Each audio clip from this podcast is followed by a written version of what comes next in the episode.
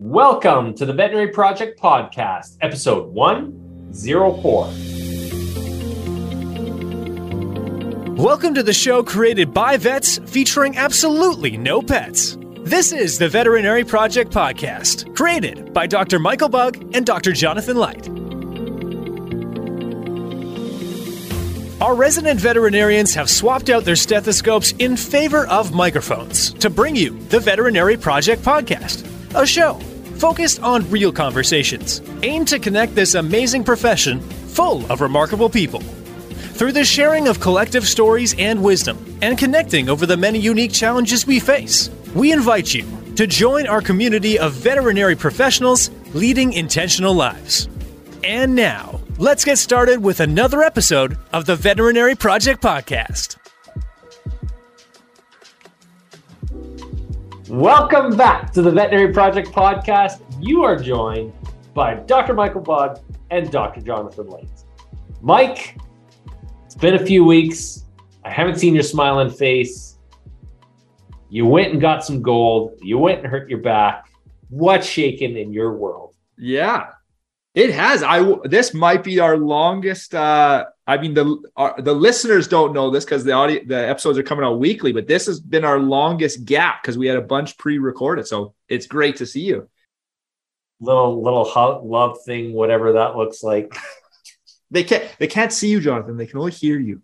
Hey, we have more and more listeners that are watching our YouTube videos. It astounds me. And it is, it is becoming more and more popular. Yeah. So I need to try, you know, give some love. Hey, I mean, okay, whatever. We can go wherever we want on these intros. I, I follow a lot of stock stuff, and I am hearing stats that now more people officially by the numbers are watching T V on their computer, like A K A YouTube and whatnot, than cable.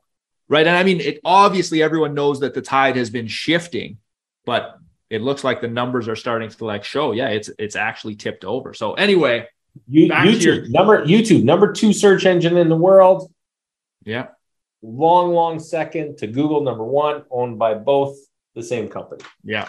But no, other than that, uh, two weeks ago, I was out in your beautiful province, taking in the Rocky Mountains. Um, I do have to give you props. You live in a beautiful part of the world. There's a lot of nice. All my things. Props. I was just born here and decided to call it home again. Yeah, no, it's beautiful out there. And then, yeah, last week was that national ball hockey tournament in Ontario, Canada. So that was good. We were able to win that, and that will put us in Worlds in twenty twenty-three. Location to be determined, they said, but it sounds like the U S is the front runner, so it might not be that far away from home. That's excellent. Well, congratulations. And going into it a little bit, uh, harder than your last gold, easier. What did it look like from a team perspective? This was harder because last year uh, there was less teams in the tournament, still just COVID stuff. You know, some of the teams did, it was in Calgary. So some of the Eastern teams didn't want to make that, that big of a trip. Being in Ontario, a little more central. Um, so we had teams coast to coast, right? Like B C, Vancouver was there. Newfoundland was there. Um, you know, we had to play both of those on, in the playoffs. So twelve teams across all of Canada. It was definitely harder. Another year older, which never helps on the body, but it was good. And you still pulled the gold, which is great. And then you're getting back into it. And today for our guest is a gentleman that uh, I had the opportunity to speak with him a number of weeks ago. Uh, in a pre-recording session. And as I got into it, we ended up chatting, and we were at the beach doing a pre-recording. So my family was down at the beach. I jumped up to the, to the car, took my notes as it was going. And I remember texting you afterwards and going, this is going to be a great episode.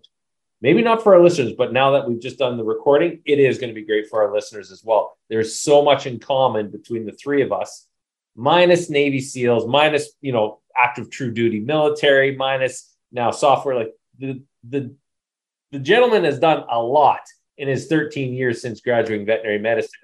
Also is a specialist on top of that. So I think he's uh, he's doing well. I said after we jumped off recording, I said to Elliott, I, I was just picturing him if your veterinary degree is a passport, and his is just full of stamps of all the things he's done. And he's still early in his career. Like I think he said he's thirteen years out. He's still got decades ahead of him, and he's done a lot of stuff. So pretty cool conversation. I think this is the epitome of what the veterinary project is all about, is bringing individuals that are doing different things in veterinary medicine. Doctor Elliott Garber is exactly one of those gentlemen that is doing it. So let me get into the bio and then we'll get into it. Before I do so, I want to put out there, Doctor Garber works for a company called Instinct. By no means were we paid by Instinct to have him on there or solicit for this program and or this software. We just think it's a cool program and uh, we wanted to learn more about it. So again, I just put that out there as a caveat in case anybody's wondering, hey, you know, do we pay to have Doctor Garber on here? Heck no, that's not what we do on the veterinary project. Uh, and if we see interesting software people, individuals in the vet space, guess what? We're going to have them on. You want to listen? Fantastic. If you don't, your choice. So with that, our bio for Doctor Elliott Garber is a specialist in veterinary pre- preventative medicine and a graduate of Tufts University and University of Virginia. He led and trained teams in clinical practice for eight years while in the military, including three years as veterinarian to the Navy SEALs and their working dogs. His science thriller, The Chimera Sequence, was published in two thousand fifteen. Elliott built and sold an eight-figure e-commerce and marketing agency before joining Instinct to launch the veterinary industry's first electronic prescribing software. We think you're going to enjoy it. Please get into it. Our conversation with Doctor Elliott Garber.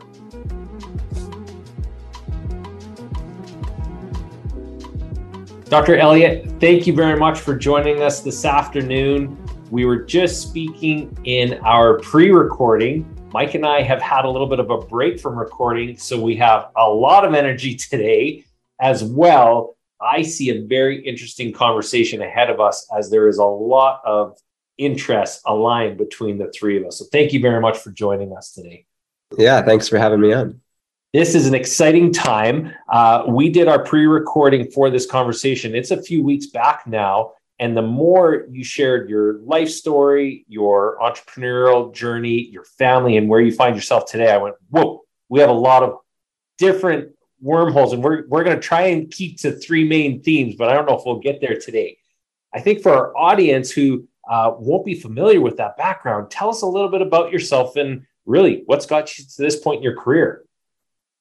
Yeah, thanks. Um, so I graduated thirteen years ago. Hard to believe that. It's been so long. I went to Tufts University in Massachusetts, and I um, went to vet school kind of uncertain about exactly what path I was going to take professionally. Um, I knew that I was interested in both the human medicine and public health side of things, um, and also wildlife conservation, and what hadn't been sure kind of exactly whether I was going to even pursue a D V M degree or wanted to go to medical school or get a P H D, something like that, and ended up just figuring out that, hey, as a vet, I could actually stay involved, keep a finger in those different pots, maybe more effectively than I could as either of those other types of professionals.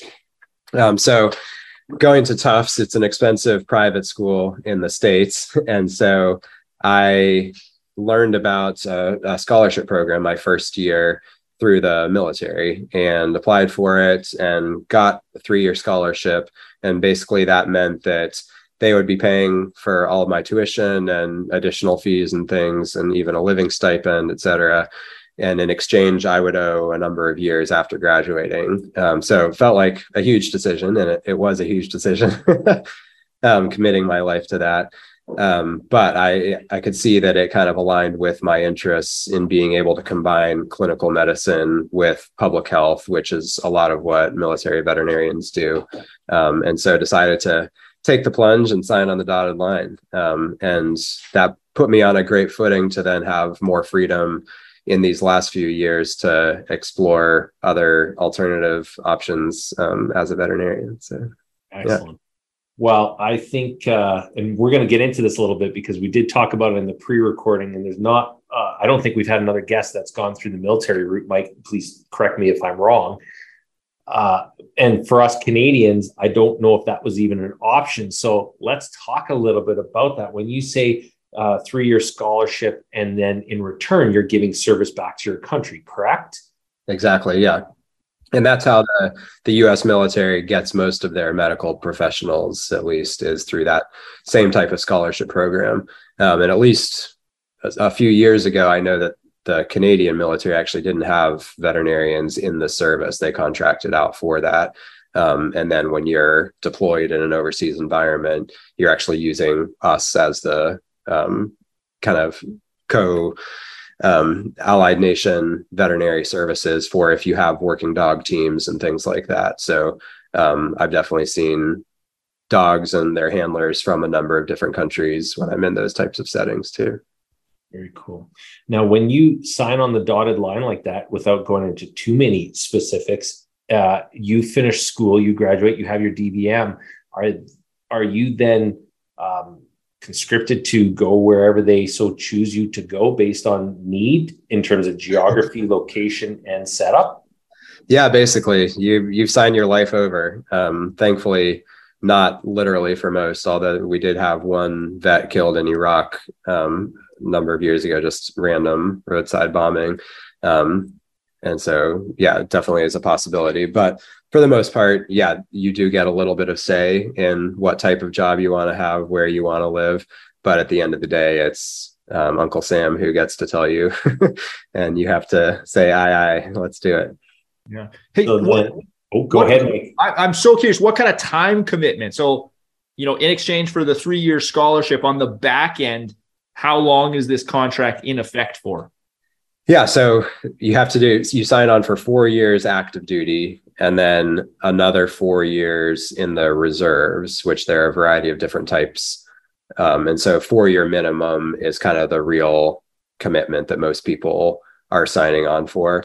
Um, I ended up doing eight years on active duty because I was kind of able to get assignments that I was excited about and places wanted to be. Um, and so decided to do that full eight year commitment active. And now I've stayed in as a reservist as well. So um, I'm still kind of progressing through towards a retirement package as an Army officer, um, and have ever since I got off active duty have actually been Um, connected with a unit based out of Germany. Um, and so I have been going over there every three to six months or so to train with the unit there, and have done a bunch of missions around um, Eastern and Southern Europe with that unit since that time. And so that's been kind of a fun way to continue doing something totally different from what I'm doing professionally. And honestly, as an entrepreneur, it's great also because we get all the kind of great military benefits Um,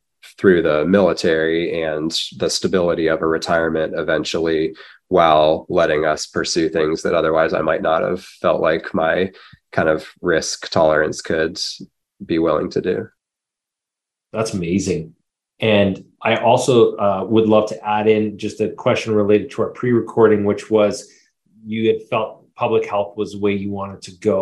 And yet with the military, you got actually to get into the operations and running a clinic, which I also thought was pretty badass because you were dealing with some Navy SEALs as well too. yeah. Um, yeah. I honestly, I never went to vet school thinking that I wanted to be a small animal clinician. I had never volunteered or worked in a small animal clinic before vet school. Uh, I had done mostly equine stuff um, in terms of getting my experience. And so I, I knew though that signing up with the military, I was going to be kind of forced to become competent in that way. And I'm glad for that. Um, but it was very much a challenge. I don't think I'm necessarily cut out for that most naturally. Um, and so was glad to have the experience um, in running a clinic. And I don't think that the, the military necessarily does it the best way, because they put these relatively new grad veterinarians in responsible for running your classic little general practice, oftentimes overseas, um, where you're the only vet around. And so you're kind of trying to do the business side, the medical side, um, take care of your soldiers and your civilian employees all together. Um, and it's definitely a challenge for most. It was for me. Did they provide any formal training to that outside of what the academy or whatever your training would look like in order to try and set you up for success, or it was going what we have? For me, I was actually the last graduating class that didn't get as much. We did have kind of a condensed little um, training out in Texas at Fort Sam Houston for a couple months to kind of give an overview on how everything works. But actually after that, they instituted a mandatory one-year internship program. Um, and so every graduating vet who's going to be going into the military starts off at one of the larger veterinary centers with specialists and a lot of more organized mentoring to help them be prepared for success. So th- that's really good that they're doing that. Last question for our listeners who are going, wow, they've already got off the deep end and we haven't even got to the next part of your journey, is for individuals uh, that are looking at opportunities to offload debt burden. You had signed up after your first year in terms of a scholarship that covered off the remainder of your time. Is that available to those that want to do that, but maybe not sign up until the end of their D V M journey? What does that look like? And again, I'm speaking from a U S framework. Yeah, yeah. Um, yes, it depends on kind of what the overall strength and needs of the military are, depending on what's happening in the world and with our federal budget and things like that. But generally, there are always a few slots available for graduated veterinarians who want to come in, and they get a variety of different types of kind of sign-on bonuses and loan repayment programs um, to where that can definitely make a big chunk um, in terms of the payments that you might owe for student loans. Um, so that's that's very much an option. There is also another option that we have here, not for military service, but for any kind of government or nonprofit service, which is not quite as advantageous, but over a ten-year commitment, basically, you can end up getting most of your loans paid back without having to pay the a significant chunk of it yourself. So. Yes, yes. And depending on, I've spoken with a couple specialists that are gone down that route, depending on okay. what's available, and it's it's quite the uh, it's quite the journey they have to undergo. So, yeah. To say the least. But options available for those that you know have some debt burdens that they want to remove and or need to, et cetera. Exactly. Yeah. Moving forward, then, when you jumped into, so you had eight years of active duty, uh, and now in, as a reservist, you have this whole other side of your life also that you were getting into from an entrepreneurial venture, financial independence. Hey, we're married, we're having lots of kids. What does that look like in the world of Doctor Elliott Garber?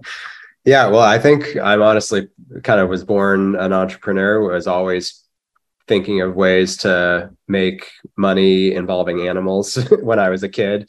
Um, my science experiments were also always like turtle breeding center um, and trying to present a way that like you'd have all these amazing places for the turtles to come out and lay their eggs, then you'd be selling the babies and all that stuff. Um, when I was in middle school, I had a backyard egg business, chicken egg business, and um, had borrowed money from my parents to build the coop and paid them back over a couple of years and um, sold the eggs at my carpool line. Um, so I've always been a little bit unusual in being willing to kind of do the weird things to put myself out there um, in that way. And so, but I think that for most of my college and, and vet school and military time, I really had kind of pushed that far into the background um, and was mostly considering kind of, okay, how am I going to do this traditional thirty, forty year career, whatever it's going to be. Um, and was very close to going down a different path. I was Um, I mean, it's very tempting once you're in the active duty military system to just say, hey, you know what, I'm going to do my twenty years. And then you start collecting your retirement benefits right away. And um, that's a very nice way to gain instant financial independence, basically, um, at a relatively young age for people. Um, but I just, I felt like I was a little bit too independent to be able to make that work for another twelve years. Um, and so I was also seriously considering transferring into a different service in the U S government. We have something called the Public Health Service, which basically you're, as a military veteran, you can transfer some of your time into that, and then you can get farmed out to any number of different federal agencies like the C D C or U S D A, um, U S A I D. And there's a lot of really cool jobs and vets doing interesting projects around the world in those kind of um, positions. And as you probably saw on my website, like we were talking about before the recording, um, that's kind of what I was really focused on for a while, was kind of both figuring out for myself, but also sharing opportunities for others who are interested in a lot of those non-traditional veterinary careers. Um, so for better or for worse, decided, no, I'm going to make a go of it on my own. Um, and so had started up a little side hustle, honestly, was doing a lot of reading, like a lot of people in our position probably, about ways to make money on the side and online. And at the time that I was getting into that, the big thing was F B A, which is Amazon fulfilled, like fulfillment by Amazon, and kind of how that had changed the e-commerce experience and possibility and made it a lot simpler for someone who is just getting into it. And so I decided to follow the the typical path that all the gurus were teaching and see where it would take me, um, and ended up growing that more quickly and successfully than I could have imagined. And so that's what I ended up selling um, a couple of years ago. Um, and then decided, you know what, I'm, I'm a little bit tired of physical products because they actually have to be shipped around the country and um, stored somewhere and cost a lot to bring them over the ocean and things like that. So I've heard software is a much more appealing business model. Um, and at the same time, I was realizing there's some big problems in our industry that were causing vets a lot of pain points, um, and were coming up every day in discussions that I was part of, um, that could have kind of a more software type solution. And so I decided to pursue that. And that's what took me to the electronic prescribing and brought me into Instinct. Excellent. Well, again, a lot to unpack there. And if I'm jumping back, uh, building out a couple of small businesses, getting the, the experience, but learning what works and doesn't. Uh, when you speak about the small e-commerce and pet marketing business that you sold, which then sold to another company and then sold to a big company, uh, if I'm correct, that was a successful offboarding, was it not? Like you, you were able to do well with that, where you had some choices you needed to make. Yeah, it definitely wasn't life-changing or F U money, if you're familiar with that term, um, but it was enough to make me feel comfortable with kind of taking some more experimental steps. And so I think that's the case for a lot of entrepreneurs and people pursuing um, financial independence in different ways, is you just kind of have to get to that next step where you're a little bit more comfortable taking the next set of risks and um, putting yourself out there in different ways. So yeah, that's what it did for me. And so from that standpoint, Elliott, and everybody's got a little bit of a different answer to this, what does you and your wife's, um, what does financial independence look like to you guys? Yeah, good, good question. Um, so my wife, Becca, is a nurse um, by training. She worked for a few years after graduating school, and then we moved overseas to Italy for three years with the military, and she wasn't able to work there. And we also just had our second child. Um, and so she's mostly done a few different sides kind of businesses as well. Since that time, she was into blogging for a while at the same time as I was. Um, and probably both of us should have stuck with it, but it's okay that we didn't. Um, but anyway, yeah, I think both of us would love to be in a place where we just feel really financially secure so that we can continue to pursue our professional and personal and community passions without having the kind of overwhelming, um, how are we going to feed our family or have a place to live, um, hanging over us. And, and so we don't necessarily have a number like some people. um, I don't like to have a bunch of cash just sitting around. I'm always trying to put it into the next thing. um, and so I would rather have a bunch of assets that we can be confident are paying for themselves and for the life that we're hoping to have, um, to give us that freedom to, yeah, it's not that we want to stop working at all. Um, it's, we want to be able to focus on our kids. We have five kids, um, our community, our extended family, um, and continue to work on things professionally that excite us and, um, hopefully help take care of the world and make it a better place. So. That's excellent. That sounds like a fulsome whole life and a life of choice as opposed to need, which, you know, is the opposite. Yeah, yeah, it's a privilege to be able to think about that for sure. That's it. Did you expect, and again, I'm going down multiple wormholes here, uh, did you expect your D V M to be able to afford you the ability to make those choices when you first went into it compared to where you've gotten now? Uh, pro- honestly, I, I wasn't really thinking very much from a financial perspective when I went into it. that's, that's most of us when we go in. Unfortunately. Um, yeah, Unfortunately. I really... And also because my pre-vet experience was somewhat limited, I didn't have much in the way of seeing different lifestyles that different veterinarians had. And so I'm probably, that's probably a really good thing that I didn't get some of the burnout or pressure that I might have felt from other veterinarians working in a more traditional clinic setting, because um, I'm not sure if I would have gone that route then. But. Great answer. Uh, when we had spoken about it too, traditional, you know, different ways to financially set yourselves up for success, real estate, one of them, investing, we put crypto down, travel, travel by design, all these pieces. Uh, where would you say over the years, and you know, you're thirteen years out of school, so is Mike, myself, I'm twelve years out, we're in that same framework. Has there been certain aspects of that financial design that's, that's stuck to you that you feel like you've niched out more to now? Yeah, I think over the years, and I've been pretty actively kind of following the financial independence movement and the real estate investment um, communities online over now five to ten years or so.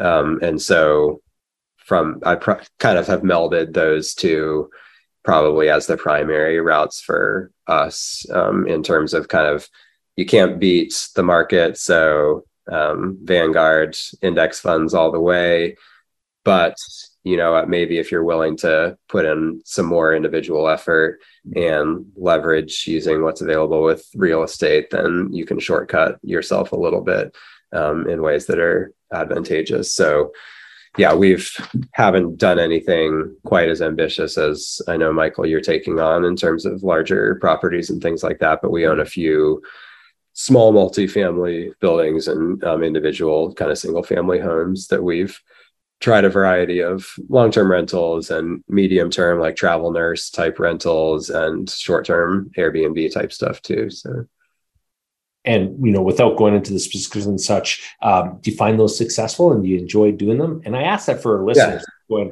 wow, you know, you've got three individuals on this call that have done it. Oh, it must be just easy to do.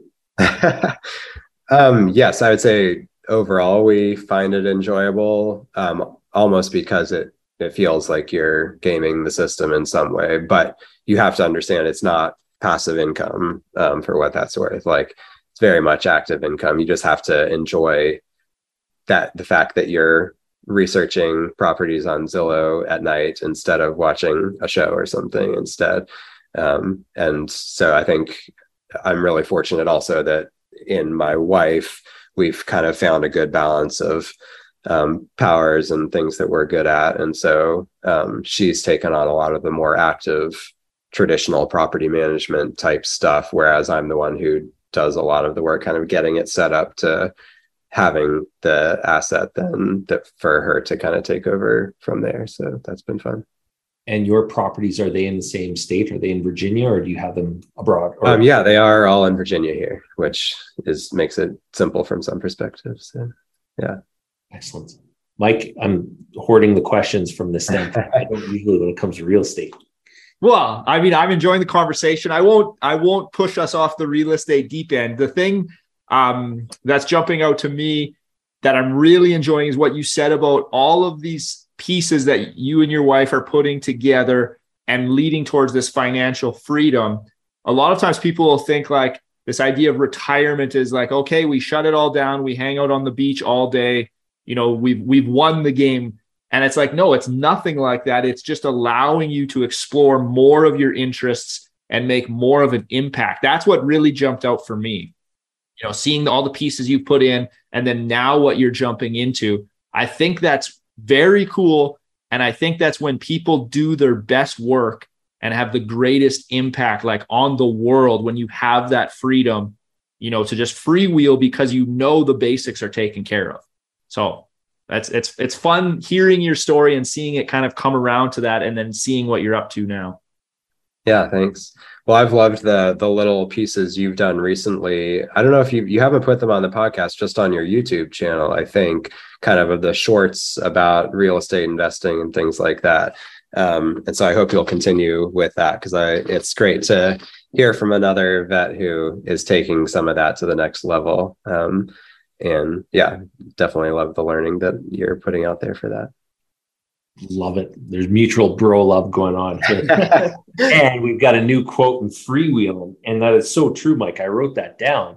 Uh, but as we go into another section of Elliott, what is your full-time job now, if I'm not correct, in regards to your V P role with Instinct? Um, I, I before we go into that really, you know, in depth, which we want to as well, uh, is Mike's comment on free and, and freewheeling can take on so many different personas. But I'm assuming that that financial security allows you then to jump into a startup, as you have, and take those risks, and also be able to have a chance to really do well in an area that does need help and support. I'm putting words in your mouth. Tell me what that looks like to you. And I really am. Yeah, no, I think that's very much true for me. And I think that's a common story is, I mean, you see it, people kind of deriding this sometimes, but it's only like the Um, Ivy League graduates from very wealthy families who can afford to kind of go way out on a limb for entrepreneurship, because they know they have a solid foundation to kind of fall back on. Um, and so, yeah, if it weren't for kind of all the progressive steps that we've made over the years with the military and some small wins and kind of building up this little portfolio of things, um, then I definitely would probably be more likely to be in a U S government job, just kind of the stable nine to five, um, good benefits, um, or looking at something corporate, something like that. But um, yeah, very much I appreciate the freedom that it gives to take on a little bit more interesting, bigger problems and hopefully provide valuable solutions for them. So. Excellent. Well, let's jump into that, what you're doing in your day-to-day now, because when you described to me what your role is with Instinct, I went, that is a fantastic sounding role. And we've got more into these conversations. Uh, I went, Elliott's, Elliott's in a good fit here. So tell us a little bit more. What is Instinct? Um, how do we connect in terms of what that looks like? And how did you get into uh, what is a really innovative platform from that standpoint? Yeah. Um, so Instinct Science is a, a veterinary software company, started about six years ago by a fellow veterinarian, E R vet named Doctor Caleb Frankel and his group of co-founders. They had actually just come from Brief Media, which is the largest publisher in the vet space in the U S. They published Clinician's Brief, um, and they had just built out the Plums Veterinary Formulary app for the first time, kind of converting it from the big book on the um, lab desk to the app in your phone or on your computer. And so, um, and Caleb and I had started interacting online, actually, kind of in the early days of vets creating a platform for themselves and putting themselves out there. Um, and it, and it just stayed in touch since then. Um, so I had been focusing in on this issue that veterinarians in the U S, and I think in most places in the world, um, are still limited in the ways that they can send a prescription to an outside pharmacy. And part of that is because we've traditionally acted as our own pharmacists, which has been great for our profession. Uh, means we can keep those sales internally and have honestly charged a lot for some of those drugs. We, we were used to pretty heavy markups on a lot of them for a while. Um, and for better or for worse, now the trends have shifted to where there's a lot of competition from both the big online players and the retail pharmacies who have seen that pet medications can be a lucrative business that they want to get into as well. Um, and so now vets are faced with kind of the dual headache of not only am I losing this sale that um, I was accustomed to having myself in the past, but I'm having to waste a bunch of time and energy Um, dealing with getting this script um, to this outside pharmacy, whether that's them calling me or faxing me or my client getting in an argument because they don't want to get it from me, want to get it from them. Um, and so it's just turned into this common refrain of, hey, there must be a better way to do this. And there is. And in human healthcare in the U S, um, starting about fifteen, twenty years ago, this whole ecosystem around electronic prescribing has developed um, that was partially spurred on by some of our federal um, medical systems, um, which were behind the curve relative to you all um, from that perspective. Um, but that forced some standardization and spurred on this um, basically capability to where for us as a human patient, when we go to our doctor, they say, where do you want to pick up this prescription? You say this pharmacy in this shopping center. They hit a button right there within their primary software, their E M R, and half an hour later, whatever it is, then you can pick it up at that pharmacy, and there's no phone calls or faxing required. Um, so basically we're just, I had the goal to bring that capability into the vet space. Um, and so sold what was really just a very early business concept that I had been putting together to Instinct. Mostly it was kind of an acqui-hire type thing, and joined the Instinct team to begin bringing that into reality.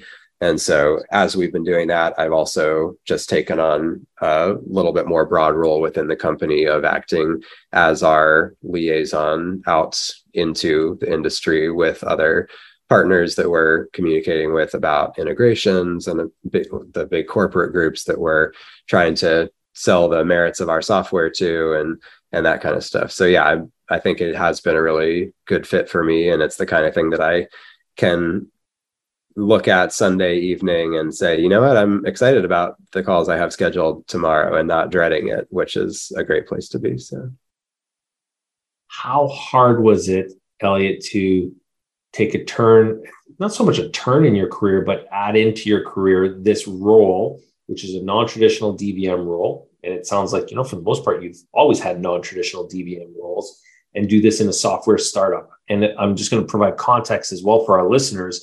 Uh, Instinct's now over in half of the teaching hospitals in North America, is it not? Yeah, that's right. And so that's mostly with our first product, which is called Instinct Treatment Plan. And that is basically a, a workflow platform, um, digital treatment sheet, and whiteboard that provides a lot of functionality that the legacy practice management software systems are lacking, and that allow for more efficient uh, management of patients as they work their way through the hospital. Um, and so have had really great um, interest in that, especially in the larger specialty and teaching hospitals and the emergency world. Um, and then about two years ago, Caleb and the team, just as I was coming in, actually launched a full E M R, full practice management system as well. And so that was the second product, and that's probably kind of the, the main flagship product for our future. Um, and we're actively transitioning a lot of the customers that had been in our treatment plan software to that full E M R, and also signing on a lot of new hospitals. Um, actually just had an inquiry from big hospital in Ontario yesterday, and we were going back and forth because I guess the, the College of Veterinarians in um, Ontario requires something unique about um, cloud-based software being based in Canada, um, which is maybe different from, we do have Canadian customers already, but they were unique in that. So we were verifying, yes, we can meet that, um, meet that for them. And then the Instinct Scripts, which is the electronic prescribing, is still in beta right now, um, but that's kind of our third product. And that's a, a different go-to-market strategy, because that's actually going to be totally free for the vet side of it. And it's just funded by the pharmacies who are receiving those prescriptions. And so we're hoping that makes it really easy and appealing for vets to start utilizing, um, and also introduce them to some of our other software products too. Excellent. The software uh, game, from an outside perspective, that's this is a, a pure opinion only, um, depending on the niche area you are in, veterinary medicine can be quite full right now. Where do you see in terms of relationship building, um, getting involved with, whether it's academia or corporate, uh, the challenges as well as the successes you've had for those that may be looking at it from the outside going, I don't even really know what Elliott's talking about. What is he doing? Yeah, well, and that's the funny thing. When I talk to anyone in my real life, kind of who's not in the vet space, they're like, why do vets need software? Um, and then, of course, it's, well, every business needs software to run everything in this day and age, from the business functions to the employee scheduling and appointments, and then the medical record and lab testing. And um, so at the most basic level, that's what we're doing. We're bringing all that together into a really smooth, efficient, fun interface for veterinarians and their staff to use. And I think um, vets have been done a disservice in the software space for the last few decades, in that we haven't had great options for the most part. And so people have just kind of gotten used to living with all these daily headaches of way too many clicks um, to get done what you want, um, inefficient ways that you have to copy and paste stuff around different areas. And, um, and so we're trying to bring kind of the ease that people feel when they pick up an iPhone for the first time and just kind of know intuitively how it works and where you would find something that you're looking for. Want to bring that into the veterinary software space to provide a really unique and fun experience that is totally different from the other options that are out there. Excellent. How do you, um, in your role, and again, I'm, I'm going deeper than maybe I should have, but I will. How, How, are you are you the guy that's, I'll put it out there, cold calling, or are you the guy that's building a relationship after the cold call? And it's the question following that more important to me is, how have you gained those skills over time, or felt that you've had the confidence to now take that on in what is a really competitive space where there are a number of companies doing, you know, their own version of the same? Yeah, thankfully, don't have to do a lot of cold calling, and and we're really in a fortunate place in that we haven't done any real marketing yet. Six years in, um, it's pretty much all been word of mouth, and people have just said, "Hey, have you heard of this? It's it'll really help your team." Um, and so that's how we're spreading around. Um, we totally realize that's going to change um, as we kind of get to the ends of our first circle of influence and things. But that's what's gotten Caleb and the team to this point, is really just.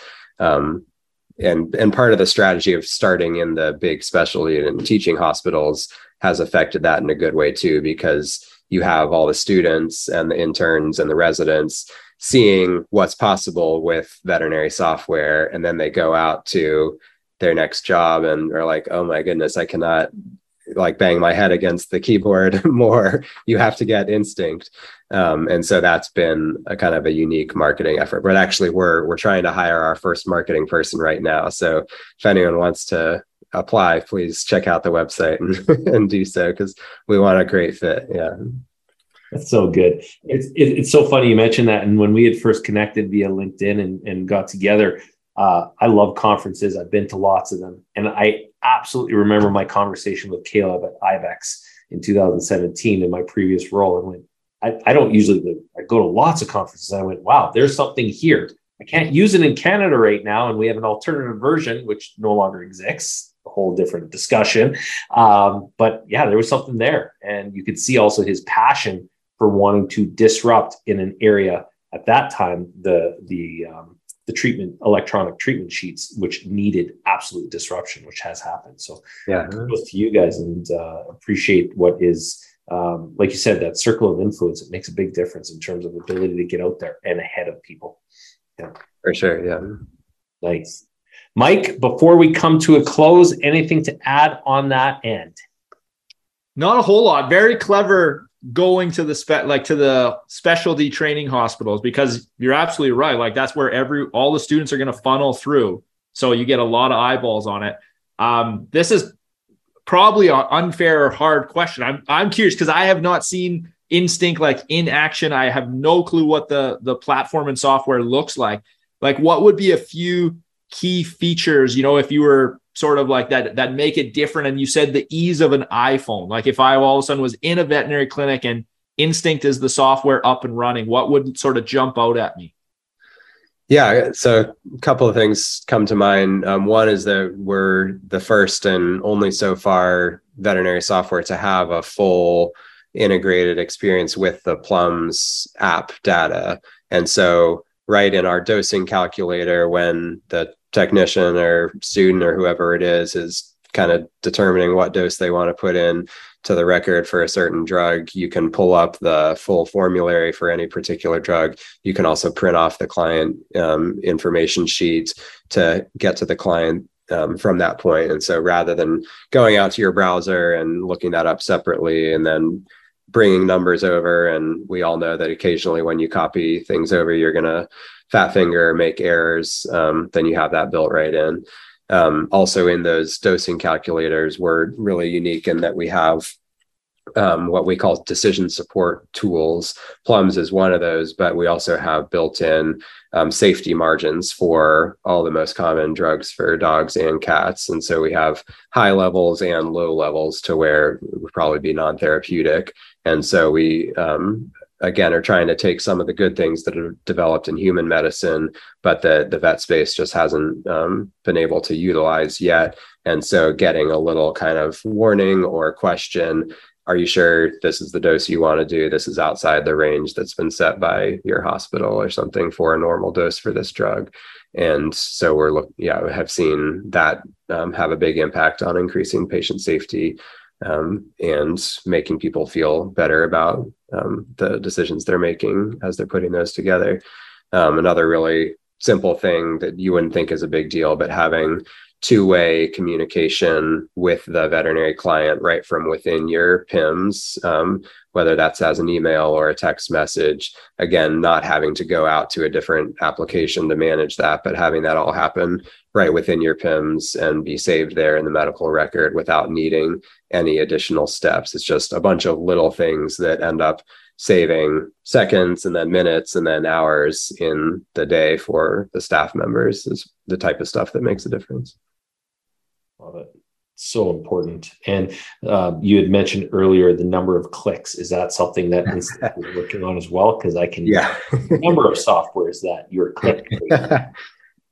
Yeah, we we try to minimize the clicks and the tabs also that you have to click around. um, that's I mean that's kind of a classic technology user experience type thing, but unfortunately hasn't made its way to the vet space very well yet. So we really are wanting to have all the stuff that you're looking for right there in front of you um, and make it really easy to find and work with. So. Excellent. Well, it sounds to me that anybody that uh, is looking for further information on Instinct, reach out to Doctor Elliott Garber or Doctor Caleb on uh, LinkedIn, which yeah. is how And just, yeah, on our website, instinct dot vet, um, you can find a lot more about it. Excellent. Well, let's switch it up once again here. We are in the timing of our impact round. And as Doctor Garber stated earlier, he uh, did not have the time to prep for this. So we're going right off the cuff, cuff on it. So that is fantastic. Uh, in terms of some specific questions for you, and then short or long answers as makes sense for you. The first being, are you a cat or a dog person? Oh yeah, I do remember this one. Um, I'd say more dog, although I, honestly, I do love them both. We have one dog and one cat, so kind of fall down the middle. Um, but in terms of the companionship and relationship, at least maybe I've I've only had the right dogs and not quite the right cats yet to make that make that happen. Good political answer. And yeah. How would your friends describe what you do for a living?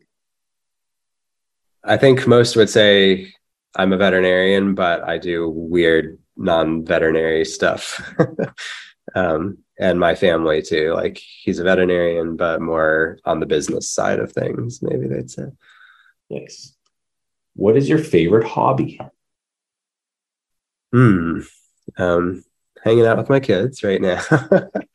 um, but I, I do love reading. Um, my wife and I always read before turning out the lights at, at night, um, after being on our phones for too long, of course, but then we actually pull out a real book and, um, and do that. So yeah, I've always been a reader. I love birding, bird watching, for those in the know, and have kind of gone on ups and downs in terms of how seriously I take it. But that's one of the things that I think makes it a great hobby, is that you can make it a lifelong passion, and even old people can be avid birders. Um, and wherever you are in the world, there's always interesting birds doing interesting things. So.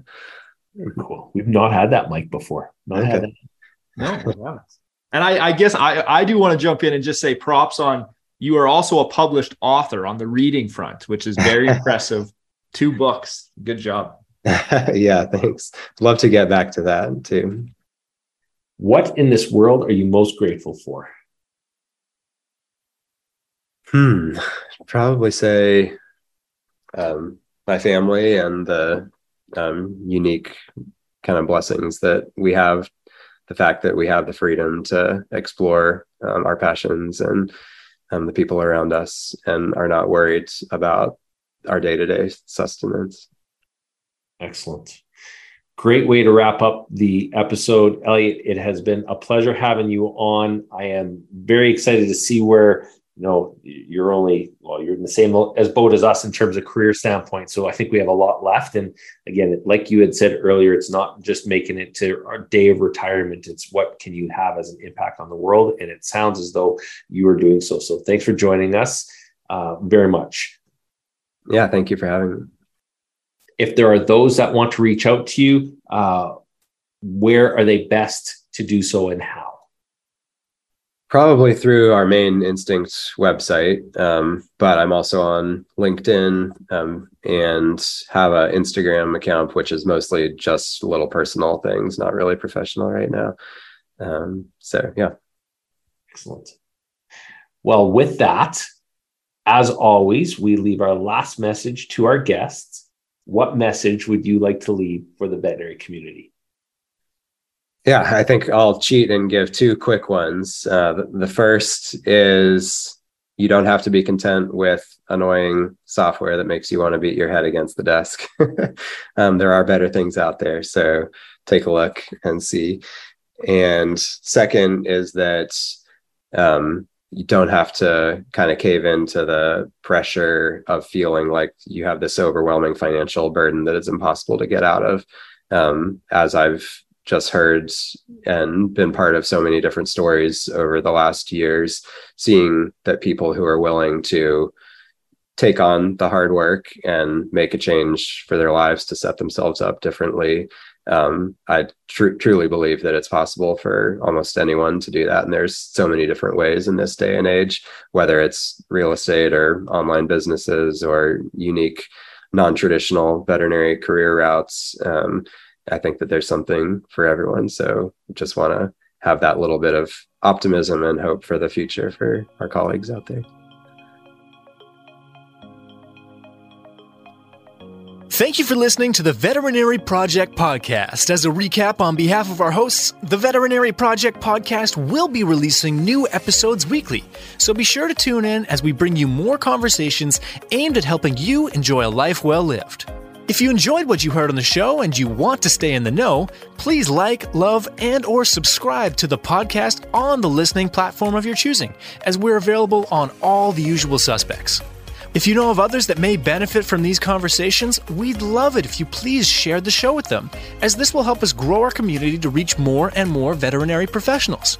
Speaking of which, if you are a veterinary professional and would like to get connected with more like-minded individuals who are joining us on this journey, please send an email to the veterinaryprojectpodcast at gmail dot com, and we'll invite you to be a part of our private Facebook group.